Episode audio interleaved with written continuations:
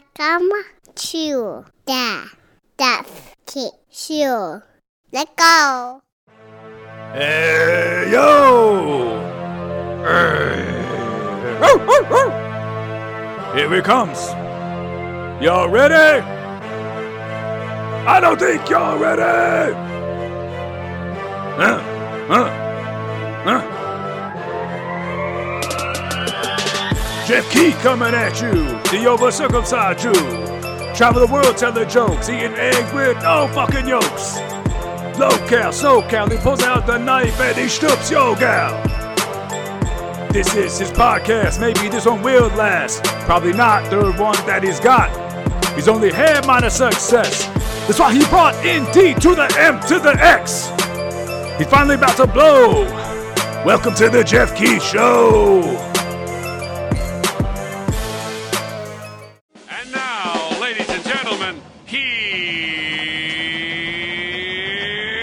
Jeffrey.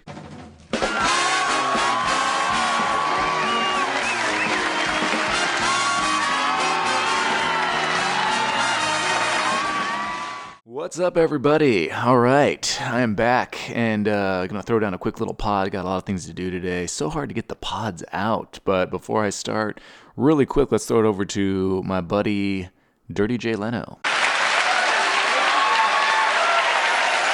So, uh, Amazon owner Jeff Bezos and his wife are getting a divorce. Have you heard this? Amazon owner Jeff Bezos and his wife are getting a divorce. The papers are being sent with free two day shipping.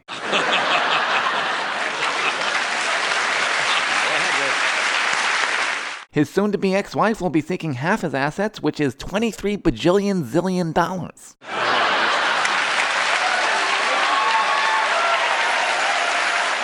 The Oscars are going without a host this year after forcing Kevin Hart out. Just when they thought they were safe from controversy, a 2009 tweet from the little gold Oscar statue surfaced where he said, Is there anything more disgusting than the lifestyles of the silver statues? All right. Thanks, Dirty Jay Leno. Um, trying to write more uh, monologue jokes takes time. Everything in the news, though, is about the president, and it's just enough, right? It's too much. It's all the time. It's every single day, every single story.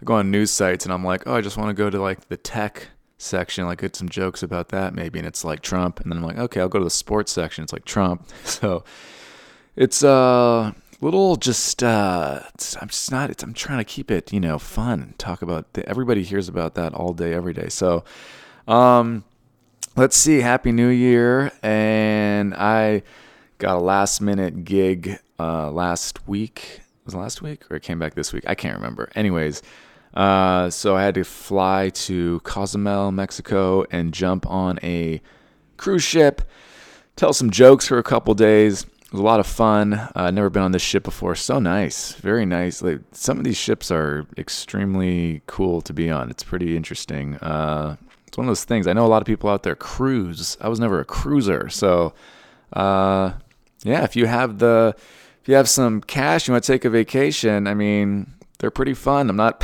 getting paid to say that. So something that's pretty funny that comes up a lot.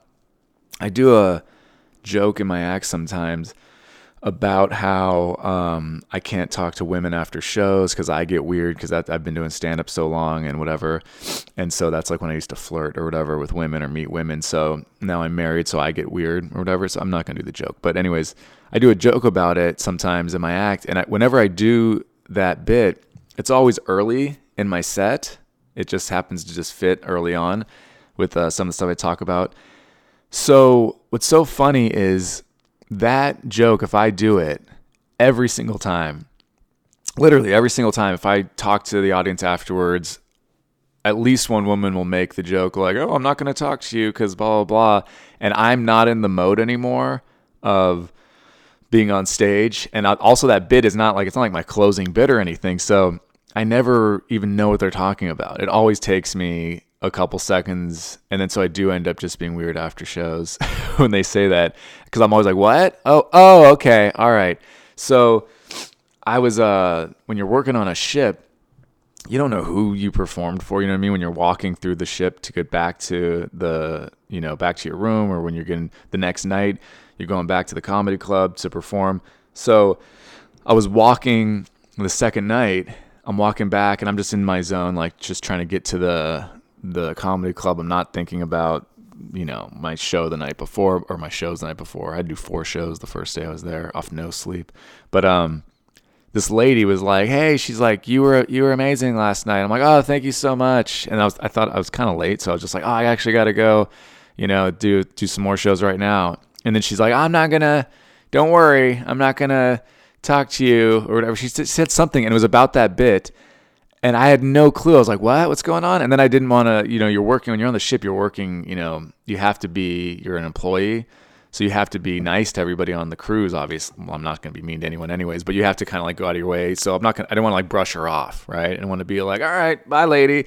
So I walked over to her because I was talking to her. I was kind of like walking away. Walk over and go, "Oh, what's going on?" And then she's just talking to me about. She's she's she's trying to make a joke about that bit, and I am so far removed from that bit because I don't even know which show I did it on on the four shows I did the night before. I'm trying to figure out which show she was at because I did a couple uh, PG shows where people could bring their kids, and then I did a couple R-rated shows. And I guess it was on R-rated shows, but I still I'm just like, oh, like what show are you at?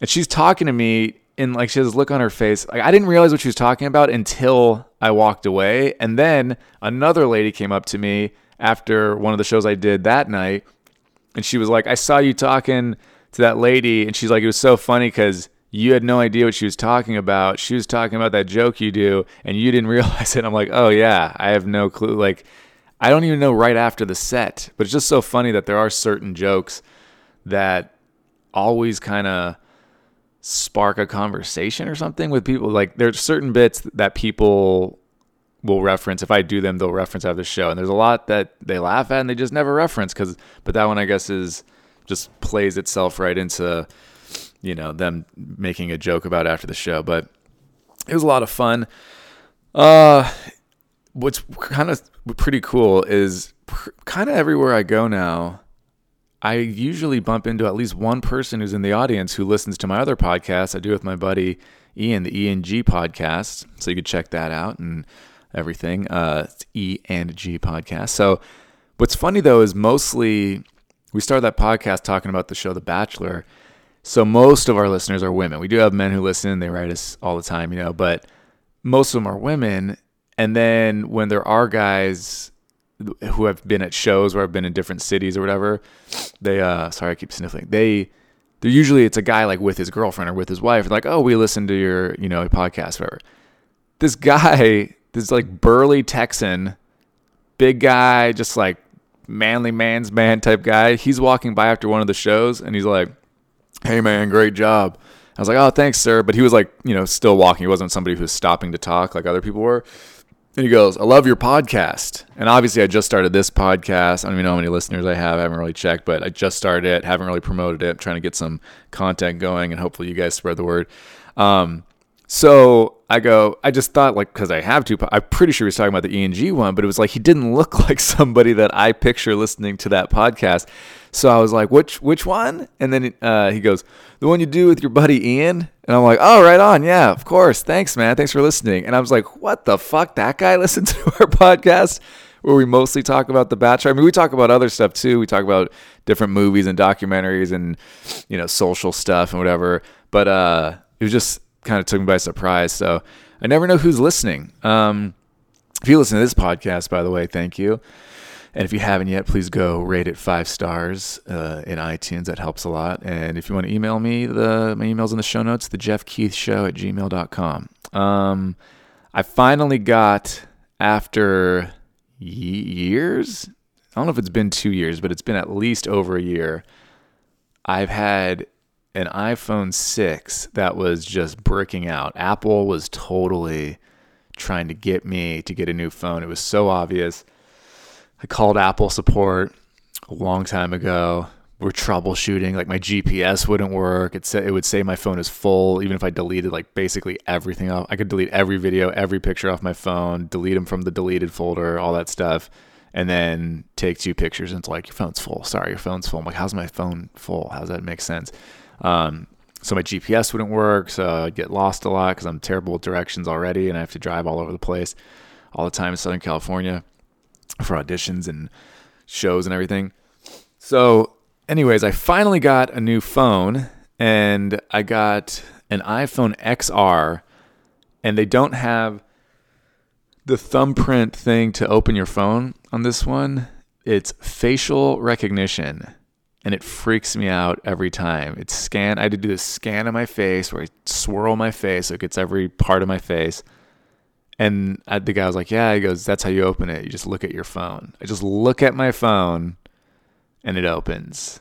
I'm not used to it at all. If anybody else has a XR, tell me if that freaks you out. It's technology's so weird now, right? Like, I don't think we realize it, but all the jokes people used to make, like, oh, Bill Gates' house, I bet he's just got robots doing stuff and he just talks to the thermostat and says, like, oh, you know, put it at 80 degrees or whatever, and all stuff. This, like, we have all this shit. Now I want to know what's at these people's houses. You know what I mean? Like, what are they really doing? Because we have all the stuff we would talk about, like, oh, yeah, I bet, like, some, I bet, like, so and so has, like, a self driving car. And it's like, now we have we're, we're on the verge of like people just having self-driving cars, and there uh, Elon Musk built a tunnel system that he's starting in Los Angeles for Teslas to just go underground, and I don't know. It is. Uh, my point is, I'm just not used to it.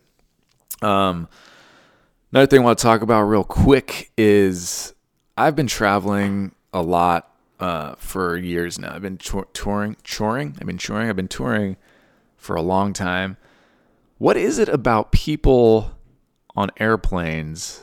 They're the rudest motherfuckers alive. Like people, first off, the idea that no what other situation will you be sitting in a seat and some guy is just rubbing his dick on your face or on your shoulder while he puts his bag in the overhead thing and doesn't even mention like oh excuse me it's just like i'm just gonna rub my cock all over your shoulder deal with it. We're on a plane. It's like, yeah, we're on a plane. It doesn't mean you get to rub your penis on me. Uh, people will cut in line to get on a plane when you can clearly see that the um not the tar what's the tunnel like the tunnel of the plane the gangway is that the gangway I don't know, but I think it's the gangway. Anyways, when you can see it's still like backed up, people will still, as you're boarding, like try and cut to be like one in front of you. It's like we have assigned seats. Unless you're on Southwest, I don't get that. In Southwest, don't even get me started on Southwest. Southwest, if you guys don't know, I'm sure you know, they have boarding groups. Um, like board, you have a number, like you're in you're A thirty one, right? And then they tell you how to line up, and people try and cut in that line. It's like, yo, dude, I'm B fifteen, you're B twenty one. Why are you standing in front of me? Like you're clearly in the wrong spot. So this guy, I was in the aisle seat, and our plane lands and I was trying. He didn't know what I was trying to do. He probably thought I was sleeping, but our plane lands, and I was just trying to get a quick little meditation in. Right, I had my headphones in, so my eyes closed, trying to get a little, little, little one in. Right, and there's a lady in the middle seat, and then there's this guy, younger guy. Not he's an adult, but he's this younger guy on the um in the window seat. Right. As soon as the plane touches down, this guy reaches over and aggressively like taps my arm to wake me up. It's like, motherfucker, first of all, I wasn't sleeping, but we just touched down. Have you ever been on a plane before? It's not like you hit the ground, the doors open, everybody runs out. You have to drive to the gate. You have to park at the gate. Then the, then it goes ding, and then you can unbuckle your seatbelt, and then people can stand up. So this guy, what is that? Like, why does he feel like I get it? If I'm sleeping and everyone's getting off the plane, yeah, dude, hey, wake me up. I get it. We just the wheels just hit the ground, and he's like, yeah, man, we're here. No, we're actually not yet. We're still on the fucking plane, dipshit. So this guy wakes me up and I'm like, okay, cool, whatever. Then this guy's rude, weird shit doesn't end there. You know what he does next? As soon as uh, we we're we're in probably what's probably like row like 25 or something, right? We weren't up near the front. So we're in like the middle of the plane. So people had like maybe just started. I don't even know if people started to get off yet. I don't think they did.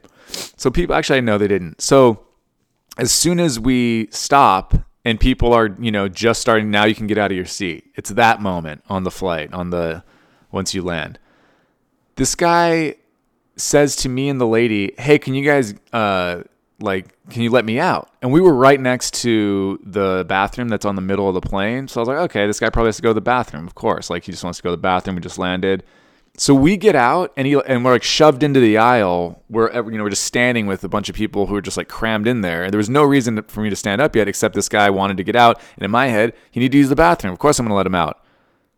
Then he just takes the whole row to like kind of like get some space, put his uh, put his sweater on, tie his tie his little jean jacket around his waist, you know, just kind of stretch. And me and this fucking lady are just standing in the aisle like, what the fuck is going on, dude? Can I get out and then you don't get out? And we're just crammed up next to people? What a piece of shit. I hate that guy, if you can't tell. So I just don't get it. I don't get why people, when they travel, are such assholes. Like, people are really, it's very weird. You ever see a lady struggling to get her bag in the overhead compartment and no one helps? I always help. I'm like, do you want me to help you with your bag? There's, I'm not saying the only one that does. I'm like the best person in the world. There's other people that do it, but a lot of times you're just watching some lady struggle some little old lady, and people are just like, fucking, she better hurry up. I'm trying to get to my seat. Help her with her fucking bag. All right. There's some other things about traveling that I think I forgot, but I jotted this note down a while ago. Um, really cool thing. Don't have much to say about it, but uh, pretty cool. Ronnie Coleman, the best uh, bodybuilder ever. He won eight Mr. Olympias. He was on my cruise ship and he was at my shows. He was at a couple of my shows. And uh, I thought when I was boarding, I had to board the ship in Cozumel. And I would not have known it was him. I followed some of that bodybuilding stuff back in the day. My dad used to be into it and stuff, like Flex Wheeler and Ronnie Coleman, all these guys. Um, and was it like Shawn Ray? Shawn Ray was another one. I know all these guys. So, well, I know three. Um, so as I was walking I saw uh, I saw this guy and I thought it was Ronnie Coleman because he was on one of those like motorized scooter things that like people, you know, if they you know have trouble walking. And the only reason I knew it was him was because there's this Netflix documentary that I think just came out about him, and I watched some of it. I didn't watch all of it because to be honest, it's kind of sad because this guy was obviously had this the you know one of the best physiques, if not the best physique ever, and then now he has all these uh, you know issues. Like he has trouble walking and they show him you know uh, he has to use those uh, what are those things where like you put your arms in? They're like they don't look like they're crutches go under your armpits but these things you kind of like put your arms in whatever. I guess those are crutches too. He kind of use those. So i was like is that fucking in my head as i'm boarding the ship like walking to board the ship i'm like is that ronnie coleman? Because he was going the other way. And then randomly after one of my shows this guy comes up to me. I said nothing about this during my set, and this guy comes up to me. He's like, "Hey man, Ronnie Coleman's on this ship," and I don't know why that guy thought that I would care or know who that is, but I did care, and I did know who that is. And I'm like, "Is he?" I go, "I thought I saw him when I was boarding the ship." So then, in my head, of course, I'm like, "That'd be cool if Ronnie Coleman came to one of my shows," and then he liked me, right? Like, I mean, it doesn't matter, but you know, it'd be nice. And then. uh at one of my shows, I'm on stage, and thank God it was one of the adult shows because those shows are just more fun. There's not kids in the audience, and the crowd is just way more into it. Um, I'm looking over, and he's like on an aisle seat, obviously, because he's in that scooter thing. And in my head, the show's going really well, and I'm like, "That's fucking Ronnie Coleman. Ronnie Coleman is at my show, and he is cracking up. Like he's laughing more than other people. You know, I love this. This is this makes me feel good. so." Toward the end of my set, I said, "Hey guys, I gotta get out of here." And this comedy club was packed. By the way, the ship was really nice, and the comedy club, the comedy clubs on the other ships I've done seat probably, I think 400 and 400 maybe or 420 or something like that. Um, these seat 220, so it was kind of cool because uh, when it's packed, it's like it just felt more like a comedy club. The other rooms are like not saying they didn't feel like a comedy club. It's just like a more spread out, bigger. People are at booths, booths, booths, booths booths or booths? Booths doesn't sound right. Anyways, so it's just like a. My point is like when people are just sitting in chairs and they're more close together, that's better for comedy because laughter is contagious and whatever. It's just more fun. It's more fun for them. It's more fun for the comics. So, um, what was my point? Oh yeah, so uh, it's packed. It was completely packed, like standing room only. So there's at least 220 people in there. I had this great set, and then so uh, at the end of my set, I said, "Hey guys, I, go, I gotta get out of here." But before I do, I go, "This has been like bugging me the whole time. And say know. what I said, and then I pretended I didn't know. And I go, "Are you Ronnie Coleman?" And then he was like, you know, like nodding his head, but he was like kind of still laughing at something I said. And then I'm like, guys, I and like a lot of people were like, oh, but like a lot of people don't know, I guess, you know, who Mr. Olympia people are, like bodybuilders.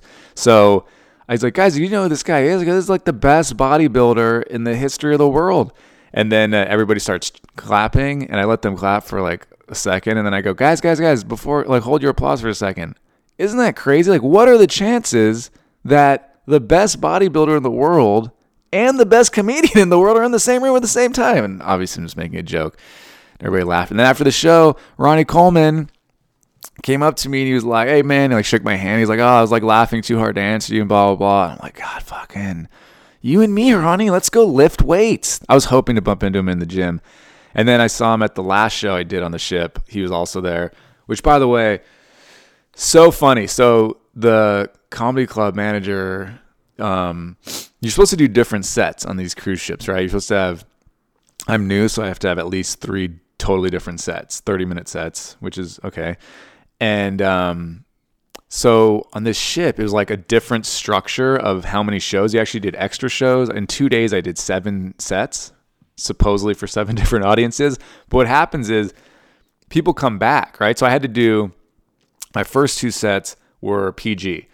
So PG, I don't do like a kids show. I don't have a kids show, but I do, you know, my material that you'd probably see me do at a comedy club, and it's just stuff is clean. Like it's stuff. I'm not talking about sex. I'm not cursing, so I could do it, and kids can be there, and you know, kids. Some of the jokes, kids obviously like more than others because I'm doing like goofy accents or something, but the parents usually like it, the adults, and so I had to do two back to back PG sets, and, and it was supposed to be the same set, and then the first night, and then the the second two sets I did the first night, my third and fourth set were my adult show, and then that was supposed to be the same adult show. And then the next night, I thought I was doing my second adult show twice, right? So the one I haven't done on the ship yet. And then the third show was like this show I do with the other comic who's on the ship. And we do in like the big, huge theater, and it's like the big send off show type of thing. We only had to do 20 minutes. So I was like, all right, whatever. I, I look at the the list and I'm like, why are my adult shows so early? Six fifteen and seven fifteen, and I look and they said PG, and I'm like, am I doing PG shows again? So then I hit up the comic club manager. I'm like, hey Ben, I go, am I uh am I doing more PG shows tonight? And he was like, yeah. And he's like, but don't worry, this ship is so big and the comedy club is so small, you don't have to worry about repeating. He's like, so you can do the same PG show you did yesterday. I'm like, yeah, because I only have one PG show really that I do. I mean, I have other stuff I can do, clean it up, but I don't know if I have like a whole 30 that I've that I worked out, you know. And he's like, yeah, no, no. He goes, it's fine. He's like, it's fine. They, you know, you can. The, the ship is so big, so it's going to be a new audience. So was it a new audience, guys? yeah, some people, but then there were people who were at the other shows and their kids wanted to come back and they wanted to come back and they were like, "Oh, that was fun. That guy was funny and he was like safe for our kids, so let's go see him again." So, I mean, I told the guy, I'm like, "Look, dude, I'll switch it up. Like, I'll take some stuff from like other from you know material. I'll take a lot some material I haven't done. I'll like mix it up, but I go a lot of the stuff will probably be the same. You know, probably be like 60 40s, like 40 new, maybe maybe 50 50. The point is, guys, it is weird."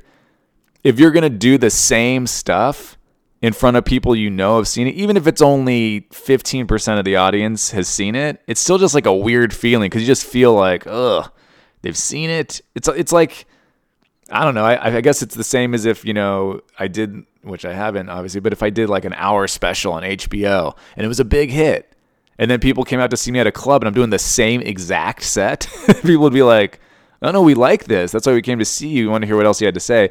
So that's the thing about comedy. It's not like music. You can't just be like, oh, here are the hits, and everyone's like, fuck yeah, the hits. I came for the hits. People are, like, it's a joke. Even if you still like the joke, which I have had people on another ship, like sometimes the kids, you know, the, the PG shows, especially people will come back to hear it again. And and I was one kid was so cute because I was joking around that he was at like uh, the other show already. Had already seen the show the night before, and he goes, but I like the jokes the second time just as much. Such a cute little kid. So, but of course, you're not going to laugh though. Even if you still like the joke, you're you're enjoying it, but you're not laughing. So it's just like, uh, it just kind of feels weird. So, anyways, So then um, it wasn't too bad, whatever. And I mixed it up. So this is my point. So for my next two PG shows before that big send off show, I mixed up my material. I did like a bunch of other material that I hadn't done on the ship. So then people saw some of that, right? Then for the big finale show, the guy was like, "Ah, oh, don't worry, just do 20. You can do whatever. You can repeat. You can do whatever you want because um, you know, they they haven't, you know, the ship's so big, it's going to all new people, whatever." I knew that wasn't the case because people kept coming back to see me at other shows. So I knew they were like, oh, we're going to like, pro- some of those people probably come again. So as I'm walking into the big, huge theater and I go to go backstage, there was a lady on stage, um, you know, doing some bingo or something before the comedy show. And I heard her as I walked backstage up these stairs. She was like, who is that or whatever, blah, blah. You know, like is that is that like a crew member or something? And I heard like a bunch of people from the audience yell, "That's a he's a comedian." So it's like they fucking know who I am. They've been at my show. So like right away, I'm like, okay, great. So maybe it's just a couple people, but I feel like it's more. So me and the other comic are uh, on the ship, and then uh, or backstage. I mean, obviously we're on the ship, and they were like, "Oh, who wants to go first? Who wants to go second? And we were like, "Oh, neither one of us care." And the other guy was like, "I'll go first. I'm like, "All right, cool." So he's out there and he's doing great. This guy's been doing ships for like 16 years. Nice guy and it sounds like he's doing great. Audience loves him. So I go out there and I'm like, okay. In my head, I'm thinking I'll mix it up if I have to, but you know, it sounds like I could just kind of do whatever. Supposedly, this is a whole new audience for the most part. I do my first joke that usually does this joke that usually does really well, gets almost nothing, right? Like almost nothing, and then I go, um, were you guys at my other shows? And then like a bunch of the audience like, yeah. And I go, okay, because they told me this is going to be a new audience because the ship is so big. I go, but you motherfuckers keep showing up to see me. And then they all started laughing. So thankfully, I got like, I opened them up with that because that is such an embarrassing feeling. I do a joke and it was a quick one. Luckily, I didn't start with the big long thing, obviously. And uh, gets like almost nothing, just kind of eats shit, to be honest. And then so I made I made a joke about the situation. Everybody starts like laughing real big, and I'm like, all right. I go, and by the way, guys, I had burnt probably an hour and a half of material already because I did those two other PG shows and I mixed up what I did in those things. I did new stuff in each one. Those weren't the same. So I'd done a bunch of material already. So then I just I chose uh, I picked some stuff that I hadn't done yet, and I did that, and it was fine, and it went really really well. But it's just funny. Just the idea of, oh, yeah, don't worry about it. It's going to be like all new people. And it's just not all new people at all. Ah, okay. So that's it for the ships. Um, I'm going to Calgary. If anybody is listening in Canada and Calgary area, I'll be at the Comedy Cave this week coming up. Not this week, next week. Next week. So January 15th through the 20th, I'll be at the Comedy Cave in Calgary. I've been there twice already. I really like the owner. It's a small club.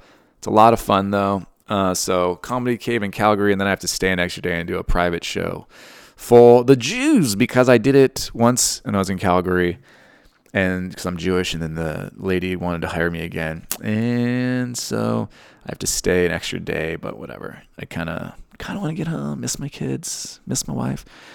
All right, so if you want to come out to Calgary Comedy Cave, January 15th through 20th. Um, I thought of this the other day. Remember when text messaging came out? And do you remember the jokes comedians would make? I think Joe Rogan had a bit where it was like, Why are you texting me? Why are you writing me a message? Just call me. Like, why are people writing? Like, just call me. And that was like a big thing. A bunch of people we're just like, why are you writing? Just call me. Just pick up the phone and call. Isn't it weird how quickly everything changes and we forget? Now it's weird if you call. Right? People sometimes you'll call someone, they won't pick up and they'll text you back immediately.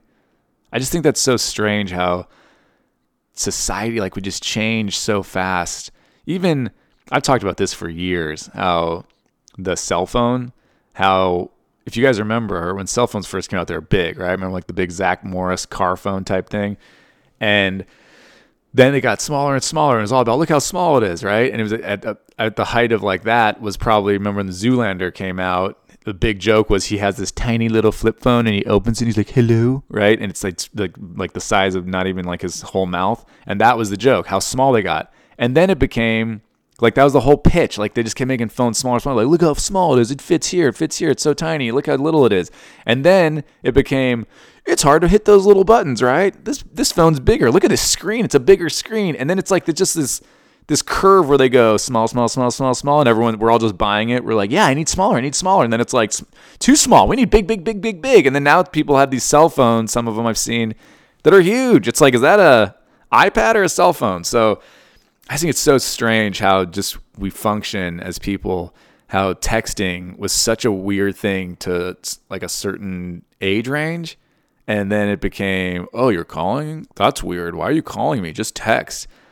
I think texting is, I think we all agree it's just more efficient, right? Sometimes you don't want to get into a whole phone call and do like, a, oh, hey, hey, what's going on? Hi, how are you? Okay, great. When sometimes you just need to get like, hey, there's the information you need, blah, blah, blah. You know what I mean? My wife wants to text me because she's in a rush and she could just text, hey, uh, you know, be blah blah blah at this at this time at this place. I need you here, whatever. Like instead of just picking up, hey, how's your day going? Okay, great, blah blah. blah. It's like sometimes you don't have time for that. So now there's voice notes and everything. So technology is just super weird. Um, speaking of which, I I'll do this first, and then I have a couple things, and then we'll wrap up. Um, I was home by myself yesterday, and after the gym, I'm in the shower, and I like to listen to Mario Lanza, and a lot of Mario Lanza stuff is like opera, you know, and I put my phone in the little like uh little towel holder. I don't know this little thing, little wooden thing that my wife has. I don't know what anything is called. It sounds so dumb. And so, because it amplifies the noise, right? So I'm in the shower and I'm listening, I'm like washing my hair, and I'm listening to this Mario Lanza singing this opera music. I'll put the song in maybe at the end of this podcast uh, if I can find it, uh, if I can find the audio of it. And uh, I have it on my phone. I don't even know what I'm talking about. Anyways, if I find a way I can that I know how to put it in the podcast, I'll put it in the podcast. So I'm listening to this just so you guys picture it, and then I'm thinking, I feel like I'm setting up the scene for someone to break in and murder me. Just f- felt like that. You know what I mean? I'm just in there. I'm at home alone, listening to this opera music. Just seems like the time when someone comes in, stabs me to death. I don't know. That's kind of a weird thought, but I told my mom. She laughed. Maybe she just likes the idea of me being stabbed to death. Just kidding. She doesn't. Okay, so, um, all right. a Couple things. I randomly started watching yesterday at the gym these kung fu videos, just of real kung fu like masters or whatever guys, go on YouTube and type in real Shaolin kung fu guys or whatever. These it's so weird that I mean, I'm so interested in other people. I'm so interested in other societies and other groups of people and how everyone lives and how everyone thinks and stuff. These people really exist. Like I'm watching these these it's footage of just people. It's not from a movie, it's not some fake thing, it's not CGI'd.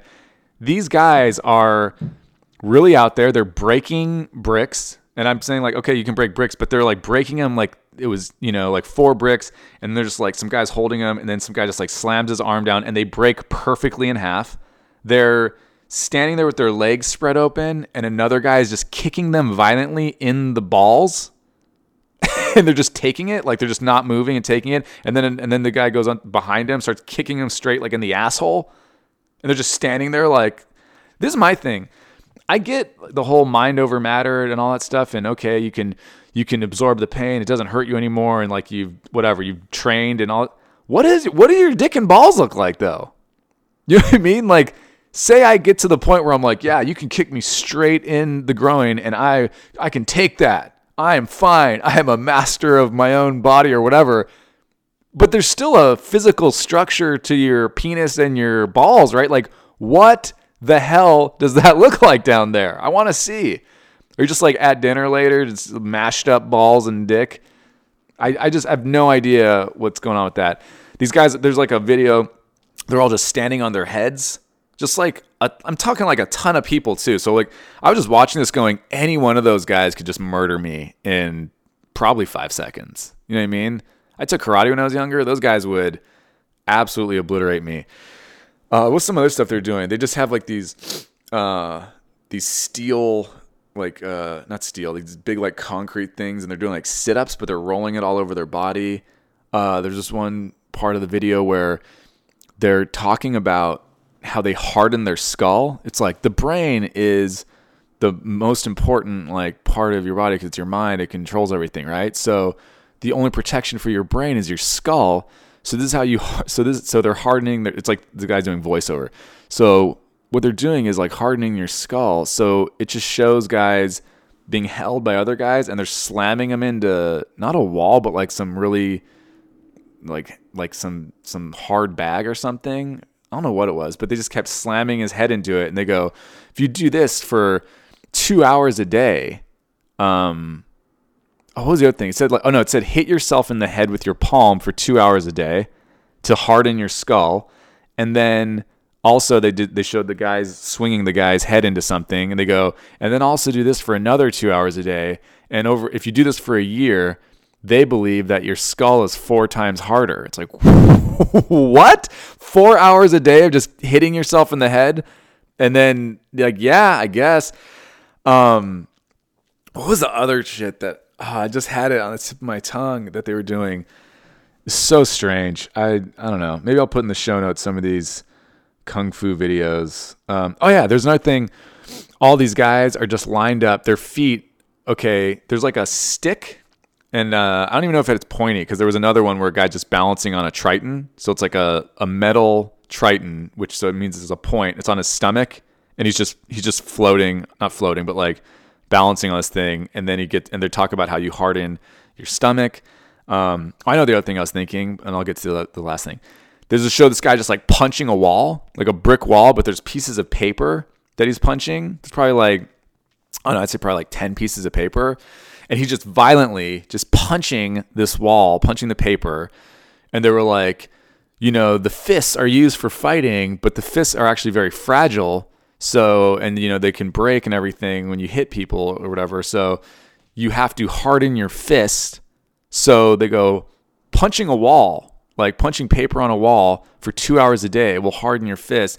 And I'm like, whoa, dude. So is that like two hours each fist? Because I saw the guy just throwing rights, just straight at the wall, like bam, bam, bam, bam. And then they lifted up the paper, and there was a hole in the brick wall where his like the size of his fist. It's like, geez, man, like that's what you're doing with your life. Isn't that crazy? You know what I did today? I woke up, like brewed some coffee in a Keurig machine for my wife and I. Brought my kids downstairs, put them in the like, changed their diapers, put them in the car you know, now I'm doing, I had some coffee myself after my wife and kids left, you know, drank some water, you know, drank some coffee, watched the end of uh, The Marvelous Mrs. Maisel because I fell asleep last night while my wife was watching it. And now I'm doing a podcast. There's people out there that are like, four hours a day, I bang my head against something. Another four hours a day, punching walls with my fist to harden my fists. All right. So the last thing that, uh, these guys did that was just blowing my mind. And I, I can't even remember all the things. It's like every single thing you're like, what the fuck is going on here? Okay, so there's all these guys lined up in a wall, and there's like a stick, and the stick is going looked like straight into like their belly button, but like whatever. And they're just their feet are on the wall, and they are parallel to the ground. They're just perfectly parallel. Their head and their feet, everything is just like a straight line.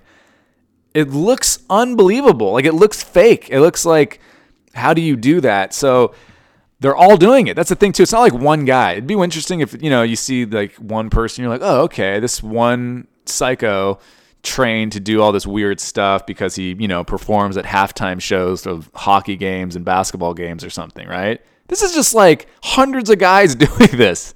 Where are they? Am I allowed to hang out with them? If I go to where they are, will they let me in? Can I kick it for a day? I think the answer is no. I think you gotta that's like you know what i mean? That's like disneyland's club 33 like you can't just get in you gotta know somebody.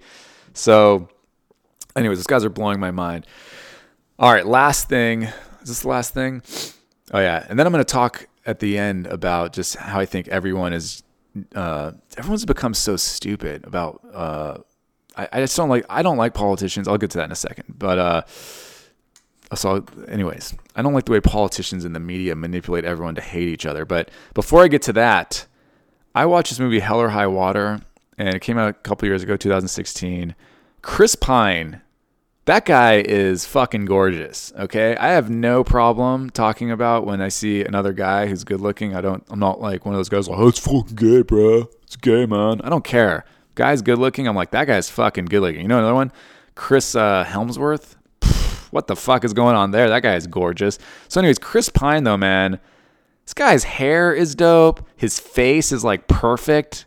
I mean, if there's any women listening, email me, hit me up on social media. My social media is uh, my Instagram and Twitter. I always try and mention how bad I am at that. I try and put stuff up there, and I don't know how to get. I don't know how to get people to tag things. Like people will be like, "Oh, this is so funny, I love it," but they don't tag anyone. So just my name, Geoff Keith, G E O F F K E I T H at Twitter and at uh, Instagram. So, anyways, Chris Pine, dude, that guy, he just kind of looks like a perfect man. I want to hear from some ladies or some gay men. What do you guys think of Chris Pine? I think this guy is gorgeous, right? He just looks perfect. Looks like he has like a seven and a half inch penis, but it feels like eight. You know what I'm talking about? Um, you know, he fucks you for like 20 minutes and you're like, he leaves you wanting more, but like he also lasted a good amount of time. I don't know I'm thinking about all these sex things, but I don't know. That guy's just a really good actor, really good looking, got great hair. I notice hair a lot more now because my hairline has just been creeping up and up. I'm not bald in the back at all. I don't even think it's thinning, to be honest, but the, my hairline has just gone from, I never had like a low hairline, but it's just, I'd say it's a solid at least half inch higher than it was. So now when I'm watching movies and stuff, I'm like, okay, that guy's got great hair. Look at that hair, this thick and, you know, texturized. He's also a great actor. Some people, man, there's a lot of jealousy in this world. I, can, I have a theory that every single negative character trait stems from insecurity. Think about like what yourself and think about what, you know, if you're being honest, just in your own head, you don't have to say it out loud to anyone or admit it, I guess, but admit it to yourself. Like your negative character traits, what is that rooted in? I think it's insecurity. I think it always comes back to insecurity. My point is, some people just, you know, genetic lottery, right? Some people are, you know, sometimes they say about actors like, oh, that guy's just good looking. It's like there's a lot of really good looking people who can't act at all. And Chris Pine, I think, is a great actor. Um, you know what I mean? Sometimes people are jealous of athletes. Oh, that guy just, you know, if I if I was six eight, it's like there's a lot of six eight guys who are not playing in the NBA. You know what I mean? It's a lot of hard work and natural ability goes with it. You know, people. I always hated when people like to think that uh, athletes are all dumb just because they're kind of jealous that they're not athletic. So they're like, oh, all athletes are stupid. Yeah, there's some dumb athletes, but there's also some like really smart ones. You know what I mean? So I don't like. Uh, I just don't like the jealousy. But my point is, Chris Pine is perfect. Somebody prove me wrong. All right, so I'll probably do a man crush every so often because uh, just a lot of a lot of savages out there. I would never want to be anyone else for a day or anything like that, but Chris Pine seems to be killing it in life. All right, so here's a I don't like to talk about politics too much, but here's just like in general, just so everyone knows, uh, I did not vote for president. Here's what blows my mind, and I, I don't care who people voted for. I've been all over the United States. I've met people. I've talked to people at other shows. I perform for all sorts of people. I do not judge people based on like, oh, you voted for Clinton, you're an idiot. Oh, you voted for Trump, you're a piece of shit. Like that is such a weird way to think, and I think that the internet and social media and the the media, all of it is just like polarized everybody, right? So we all know, if you don't, I'm sure I'm sure you know, but you know, if you go on YouTube, like, like I was just talking about how I was like, oh, I've been watching these kung fu videos. Guess what? I watched one kung fu video, and now I'm just getting a shitload of um, things up on my YouTube homepage. Like, oh, do you want to watch this Shaolin kung fu video? Do you want to watch this one? So that's what goes on on the internet, like on Facebook, on Instagram, on Twitter, on uh, on YouTube, on all of it. What you look at, they feed you more of that. So people all get their news from you know, uh, people like to say like, "Oh, Fox News is super biased." Fox News, their opinion hosts are all conservative. All their opinion hosts are conservative. Also, during the middle of the day, the boring shows, I used to watch those. Those are just hard news. Those are just like guys going, "Oh yeah, like." You know, uh, this, Trump said this, and then the Democrats are saying this, and Nancy Pelosi said this, and blah, blah blah. Like that's just hard news, but that's not what people. That's not what gets the ratings. On MSNBC, the, the highest rated show is Rachel Maddow's show. She's super left wing. She's super biased. Like she's Sean Hannity on the left, and Sean Hannity is like super biased and whatever. But it's like people just that doesn't mean like everything Rachel Maddow says is wrong. It doesn't mean everything Sean Hannity says is wrong. I they they both make points or whatever, and depending on your own opinions on stuff, you might agree with one more than the other. But my point is, it's all just like funneling you into one side, and then you just get deeper and deeper on that side. Like if you're watching YouTube videos of like, oh, look how dumb the Republicans are. You're going to get a ton of videos that are just mashed up of like, oh, here's this Republican saying something dumb. Here's this no- another one lying. But guys, that exists on the other side too. If you're watching videos where it's like, oh, the Democrats are all corrupt, there's like a ton of shit like all that. So my point is, I did not vote uh, for president. I think it's crazy. This is what blows my mind. I've been saying this for years now. I've been saying this since 2015 or yeah, whenever Trump first started running and it was him and Clinton, maybe that, I don't know, 2016, whatever. I'm saying this. They were buddies. Like Ivanka Trump and Chelsea Clinton are like besties or like they were besties, right? And like, you know, the the Clintons came to Trump's wedding and stuff. And so I'm not saying like I don't like any of these people, right? So uh, that doesn't mean every single thing Hillary Clinton says is wrong and every single thing Bill Clinton says is wrong and everything thing Trump says is wrong, but they, they, they say things that are true sometimes. They also they're they're just like to me they're just like corrupt, power hungry liars. But for some reason, so many people seem to be so in the camp of one or the other. It's like, guys, they were friends for like 30 years. You know what I mean? It's so weird to me that people don't realize that. And um, what was my main point? Oh, yeah. So uh, the big thing right now, the government is shut down. And I mean, if anyone pays even half attention, all these politicians are just in it for themselves. They're all about their side and winning and their side winning and they'll do anything to make the other side look bad.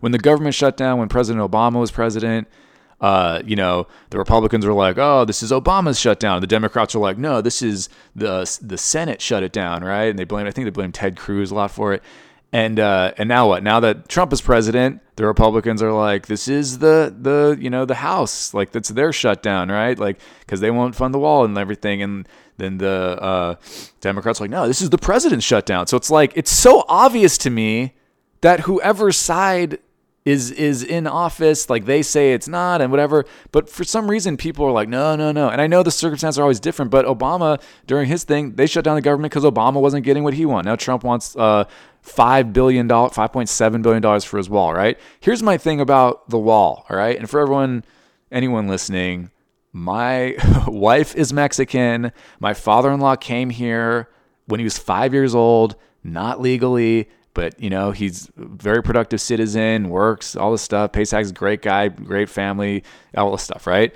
So the the idea that there's a problem on the southern border with people coming from Central America and they're smuggling and and drugs come in through like ports and everything too. But there are people. There's a lot of stuff happening with people crossing the border, and the Democrats. I'm a registered Democrat still, by the way. I don't consider myself either one, but I'm still a registered Democrat. So if it, this is the thing, whenever you talk about anything, if you sound like you're in the middle, which I'm in, like, in the, I don't know if I'm in the middle on certain things. I'm more on the right, certain things I'm more on the left, whatever. But like, I don't know if that's the middle. I don't know what that. I don't know if you average them together or something. But my point is, like, I feel like it triggers everybody nowadays if you say anything that's not totally in lockstep with what they think. They think, "Oh, you're you're on the other side, man. You're on the right," or like, "Oh, you're on the left." It's like, "No, I'm just me. I'm just I have my own opinions." So, there are videos of Chuck Schumer, who's the Senate minority leader right now, uh, saying that the you know now he's saying what the wall is stupid, doesn't do anything, uh, they don't need any more fence or all this stuff.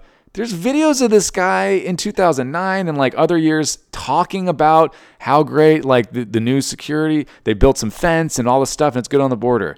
And then now everyone's people, you see my Twitter, it's like a bunch of like actors and comedians being like, walls are dumb, they don't do anything. Here's my thing. I was saying this to my friend the other day. I listen to people that actually live in that world about something. Like if I need medical advice, I'll ask a doctor if I need like my my brother is a film editor and stuff, he knows about film editing and all that. Oh my god, hold on. Okay, I'm back. Of course, my dog trying to ruin. I'm just trying to wrap up this pod. So my point is, if I need to know something about something, I ask people who work in that industry or know what they're talking about. You know what I mean? I'll ask a doctor if I have a medical question. Uh, my brother, like I was saying, is a film editor, and when I'd have questions about, you know, film editing stuff or camera stuff, I'd ask him, or I'd ask one of my other friends, my friend Adam, who does the same thing. So you go to people who know what they're talking about. If you guys had a question about like writing a joke, you'd ask me, right? If you knew me. So or a comedian or something. I just don't see like my uh, my buddy Ian, who I do my other podcast with. He's a he works in the business world. He's a corporate guy and all this stuff, whatever. He's worked for all these different companies. I've asked Ian, like, hey man, how can I make my emails that I send out like look more professional? And he's like, show me what you send. And then he immediately made it better. He was like, dude, break it up like this, do this, write it like this. Um, you know, he showed me how to do it better. I, I had a situation where I accidentally copied a guy on an email that was not supposed to be on the email. It was supposed to be to my agents. And it was pretty embarrassing because it, it wasn't that embarrassing because I obviously didn't write anything shitty in the email, but he just wasn't supposed to be on it. And I thought it was kind of unprofessional of me to send that email to him, but he didn't seem to care, it turned out. But, anyways, the point is, I was kind of freaking out for a couple minutes. So I hit up Ian I was like, hey man, I go, I just forwarded you this email. See, like, I totally fucked up. Such an idiot. I go, how bad is this? Like, what? Like, how do I handle this? Like, what's the court? Because the guy I accidentally copied on thing was some corporate guy. And Ian gave like, I, my point is, I go to him for advice about stuff I know he knows more about than me, right? So my point is, when it comes to building uh, more of a barrier on the southern border in the United States, because we already have some, by the way. Uh, I listen to the people who like work down there. You know what I mean? Like the people who, because when people say, some people now are, everyone's so dramatic on both sides. Some people are like, the wall's going to fix everything. No, it's not. And other people are like, yeah, people. Some people are like, well, we just need the wall, and then and everything's great. It's like that's not true. And then other people are like, a wall does nothing. It's pointless. I'm like, that doesn't make any sense either. What wall is not point? What wall is pointless? Like we have walls in our house. We have walls everywhere. Like I know the the you know the Republicans are saying bringing up like oh like r- these rich politicians have walls around their house and stuff. It's like that's not a bad point. Like just because you don't like Trump doesn't mean that that's a bad point. You know what I mean? It just doesn't make sense to me. If it's really cold outside, if it's 10 degrees outside and you have a jacket, aren't you going to wear it? Like you're still going to be cold when you go outside, but you're going to be less cold, right? So the point is I've been listening to these guys that work on uh, the border.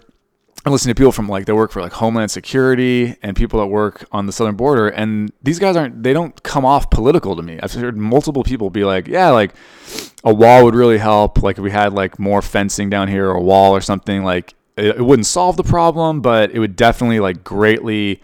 help us do our job better and blah blah blah. And it would you know it would also deter people from coming. And a lot of these people coming from Central America through Mexico and people from Mexico and whatever wherever they're coming from, you know they're like you know they're they're they're risking like their kids' lives and stuff. It's not it's like a dangerous thing, and the reason they're doing it because they think they have like a, a good chance of getting in. So I mean, it's like on on every situ- in every way, it would kind of like help. It seems like help, not solve, help. Like so, I just get so annoyed when people are like, "Oh, it would do nothing," and it's like you're saying that just for political reasons because the same people said they were for it before. So it's just like little things like that. I just I can't stand how people just don't take a deep breath and go, "Forget who I voted for." Like you're not. I I can't do the Democrats, Republicans the fact that there's two choices, and I'm not some political expert, and I know a lot of people go like, "Oh, why are there only two parties? There should be you know, whatever. And then I, but then you hear other people argue against that and their arguments make sense. But the point is, is like, it's like a gang. If you, I don't care if you're a Democrat or if you're a Republican, but if you are like, oh, 100% of the time, whoever, like, if it's a Republican president, I'm Republican, whatever they say, I go for, no matter what. Or if you're a Democrat and like, whoever, if you're the Democratic president and you're like, whatever they say, I'm totally on board with, like, that's just like a lack of thinking, right? just think for yourself a little bit. I mean, I just I don't know the, the the whole idea of what's going on right now is and people pretending it just seems so political to me. People pretending they're against something that they were you're on tape saying you're for it before and now you're complete now you're saying it's it does absolutely nothing. It's like I just don't think people are being honest. You know what I mean? Just well, I know people aren't being honest, but Anyways, I just don't like how much it divides everybody. I feel like people are going to listen to this and some people will be like, fuck Geoff. it's like, fine. I don't care anymore. It's just, it's so dumb. Just like think for yourself. Don't join a gang. If you, you know, if you align more with the Democratic Party and you think that stuff's good, fine, vote that way or whatever. But like, don't take every single thing they say as like, oh yeah, that's that's how I think now too, because you're not thinking, you're just repeating what you hear. And the same goes for the other side. I just uh, I don't know. I don't see how that benefits society. And it's so weird because people nowadays, because of those algorithms and people get their news online everything, you're people only read one side for the most part. Most people, obviously, I'm not saying like, oh, I'm the only person that like hears both sides. I'm saying most people, it seems like most people that are online, at least, everything is so extreme both both ways, right? And it's because you're just you're being fed this like, oh, you're going this way. Okay, we're gonna push you more that way. Oh, you're going that way. We're gonna push you more that way. And then all you and then you think everyone who doesn't see the stuff you see is nuts, and and vice versa on the other side. So, anyways, I'm gonna leave with uh, we'll play a little Mario Lanza. Uh, that you guys can hear what I was listening to in the shower. That'll lighten it up, hopefully, if you're still listening and you haven't completely said, fuck Geoff. Um, and then uh, afterwards, I'm gonna put in a little another motivational speech. So if you don't like Mario Lanza, you can fast forward through it. And if you don't like the motivational speech, you don't have to listen to it. But I'm telling you, these motivational speeches, I'm gonna, I'm gonna find a Denzel one. These are some good ones online, and uh, this make you feel good. I feel like after you listen to them, you're like, I'm in a better mood than I was eight minutes ago. So, anyways, guys, thank you so much. Uh, if you want to follow me on Instagram, Twitter, it's just my name, G E O F F K E I T H. Obviously, uh, if you haven't uh, listened to my other podcast with my buddy, the ENG podcast, check that out. Please rate this one five stars. And if you want to leave a comment, feel free to leave a comment. Unless it's a shitty one, then I don't care. Don't leave it. Okay. Uh, all right. Thank you so much. Uh, if you want to email me, it's in the show notes, the Geoff Keith Show at gmail.com. All right. Here's a little Mario Lanza, unless I can't find it, but I'm pretty sure I'll find it. And then a little Denzel motivational speech.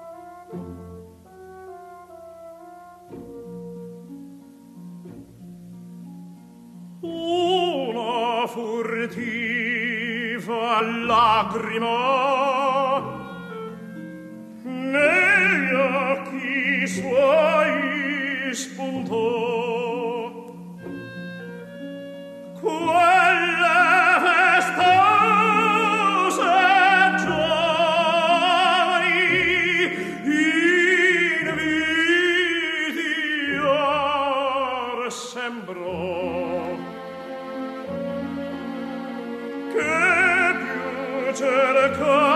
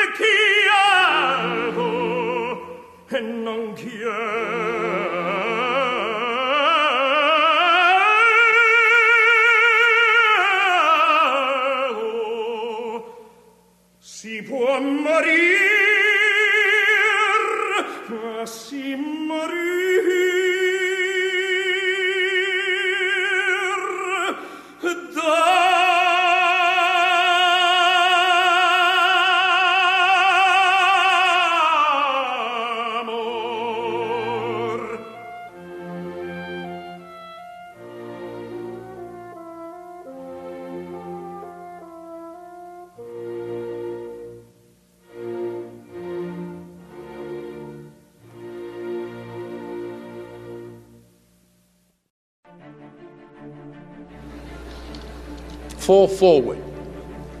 This is what I mean. Reggie Jackson struck out 2,600 times in his career, the most in the history of baseball. But you don't hear about the strikeouts. People remember the home runs. Fall forward. Thomas Edison conducted 1,000 failed experiments. Did you know that? I didn't know that. Because the 1,001st was the light bulb fall forward. Every failed experiment is one step closer to success. You've got to take risks, and I'm sure you've probably heard that before, but I want to talk to you about why that's so important.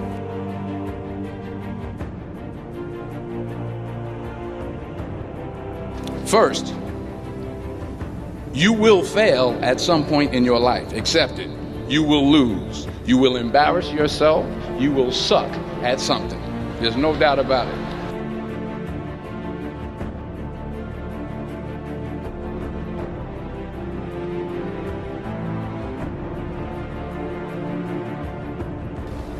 In the acting business, you fail all the time. Early on in my career, I auditioned for a part in a Broadway musical.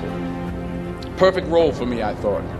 I'm, I'm in the wings, I'm about to go on stage, but the guy in front of me, he's singing like, like, like Pavarotti. He's just, he's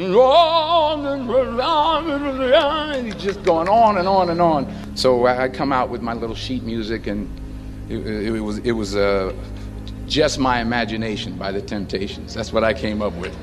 So I hand it to the, the, the, the accompanist, and uh, she looks at it and looks at me and looks out at the director and was like,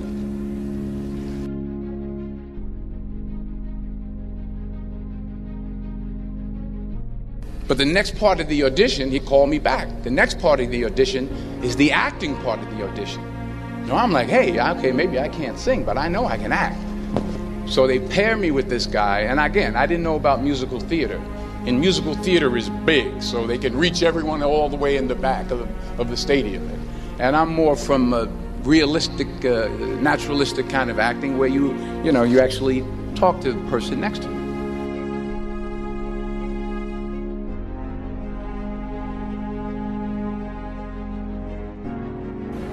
I didn't get the job. But here's the thing I didn't quit, I didn't fall back. I walked out of there to prepare for the next audition, and the next audition, and the next audition. I prayed. I prayed. And I prayed. But I continued to fail, and fail, and fail. But it didn't matter because you know what? There's an old saying you hang around the barbershop long enough, sooner or later you're going to get a haircut. So you will catch a break, and I did catch a break.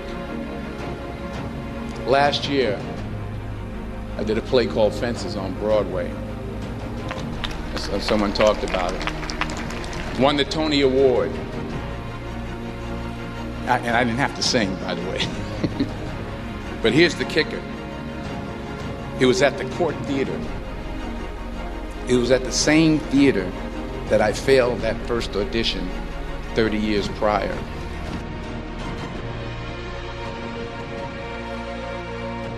The point is, every graduate here today has the training and the talent to succeed. But do you have the guts to fail? If you don't fail, you're not even trying. I'll say it again. If you don't fail, you're not even trying. My wife told me this great expression to get something you never had, you have to do something you never did. Les Brown's a motivational speaker. He made an analogy about this. He says, Imagine you're on your deathbed, and standing around your deathbed are the ghosts representing your unfulfilled potential. The ghost of the ideas you never acted on, the ghost of the talents you didn't use. And they're standing around your bed, angry, disappointed, and upset. They say, We, we came to you because you could have brought us to life, they say. And now we have to go to the grave together. So I ask you today how many ghosts are going to be around your bed when your time comes? Thanks letting to my daddy.